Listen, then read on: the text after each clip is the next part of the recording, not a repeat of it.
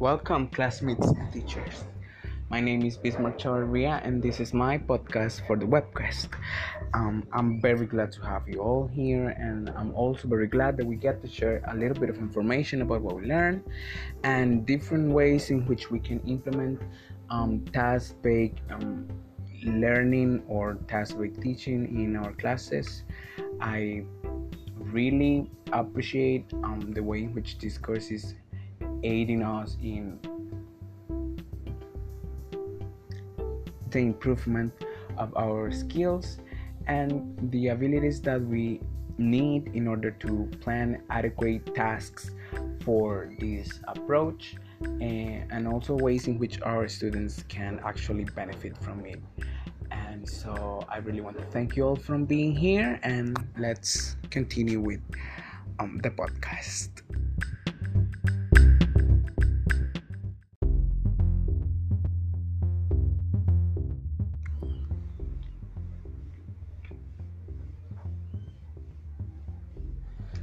First, I like to make comments about the task based approach.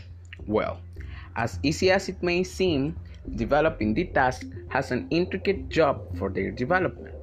These tasks um, um, need to be centered on a goal, which is a communicative purpose. As I mentioned before, this communicative purpose exists in relation to the real world and the activities we develop in it every day. This approach is usually developed through um, three stages, which are pre task, task cycle, and lang- language um, focus and feedback.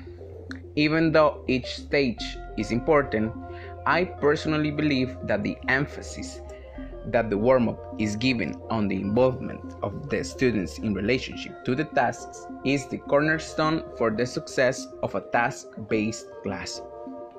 I did not know that we may allow um, our students to take notes during the warm up, as I always choose to use music and dance. But I am really excited to use this less active way so I can make those students that don't like to be seen feel com- comfortable in my class from time to time.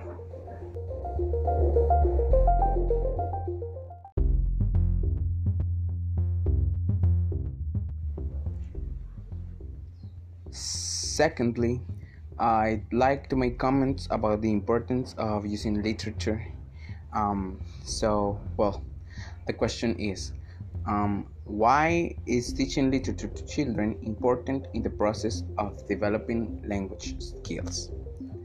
Well, I believe that the most obvious reason is that by being exposed to literature or by reading, um, they would learn how to write properly. They would learn grammar rules um, in relation to commas and punctuation, also in manners and informal way, informal ways to speak um, to others, and several other ways.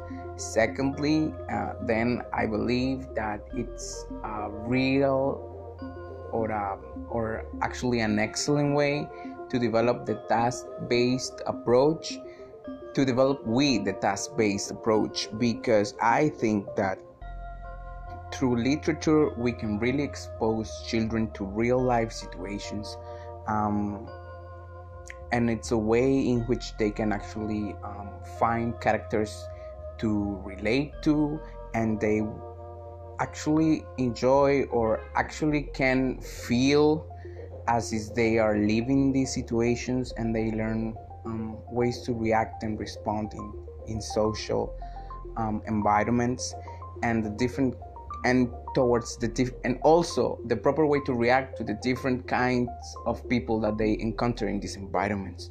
Um, we know that nowadays um, the younger generations are focusing on um, eradicating um, racism violence um, xenophobic and sexist um, discrimination and i think this is an important way to to show them how to do it and to to reach or to um, actually get to be a good human being through exam through the examples that they may find through literature. So